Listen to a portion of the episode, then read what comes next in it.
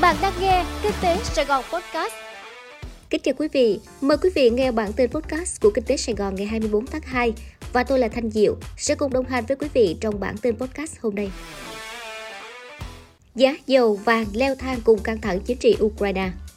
Thưa quý vị, giá dầu thế giới áp sát mức một trăm đô la một thùng, giá vàng tăng cao kỷ lục chín tháng trong bối cảnh căng thẳng địa chính trị tại Ukraine tiếp tục leo thang sau động thái của Nga và các biện pháp trả đũa của phương Tây. Thị trường dầu mỏ ngay lập tức phản ứng, giá dầu thô trong phiên giao dịch ngày hai mươi hai tháng hai có lúc lên gần một trăm đô la Mỹ một thùng do lo ngại gián đoạn nguồn cung năng lượng từ Nga, trong khi giá khí đốt tự nhiên của châu Âu có thời điểm tăng tới mười ba phần trăm. Bên cạnh việc dầu thô lên mức cao nhất kể từ năm hai nghìn không trăm mười bốn, giá vàng cũng đạt đỉnh trong gần chín tháng qua, trước khi giảm trở lại khi các nhà đầu tư tiếp tục chờ đợi thông tin từ Ukraine. Thị trường chứng khoán bị ảnh hưởng mạnh, các chỉ số chính của phố Wall cũng sụt giảm mạnh theo. Xanh là chủ đề xuyên suốt của du lịch Việt Nam đến năm hai nghìn không trăm ba mươi.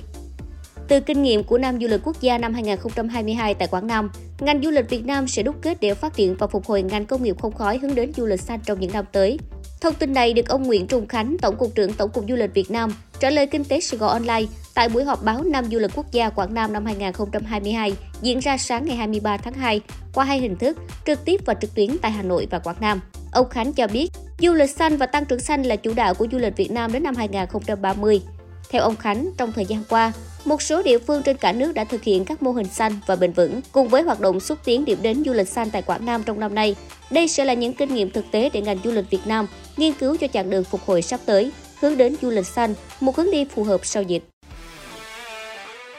Hòa Phát điều tiết sản xuất để hỗ trợ nguồn oxy cho ngành y tế chống dịch. Trước nhu cầu sử dụng oxy y tế để điều trị bệnh nhân covid mười chín tại các bệnh viện ngày càng cao, từ tháng một đến tháng ba năm hai nghìn không trăm hai mươi hai, Tập đoàn Hòa Phát điều chỉnh giảm lượng khí oxy sử dụng trong sản xuất thép để có thêm nguồn oxy cho ngành y tế. Đây là hoạt động nhằm chia sẻ với ngành y tế và hưởng ứng chủ trương của Bộ Công Thương về tăng cường sản xuất cung ứng oxy phục vụ điều trị bệnh nhân covid mười chín.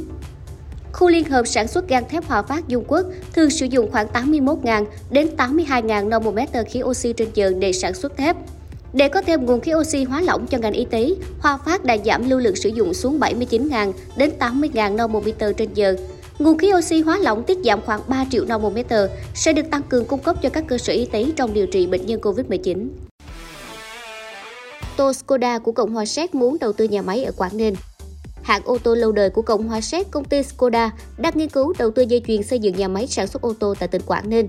Thông tin trên được đại sứ Cộng hòa Séc tại Việt Nam Vítězslav Lapprat chia sẻ tại buổi làm việc với Thứ trưởng Bộ Kế hoạch và Đầu tư Nguyễn Thị Bích Ngọc vào tuần vừa qua.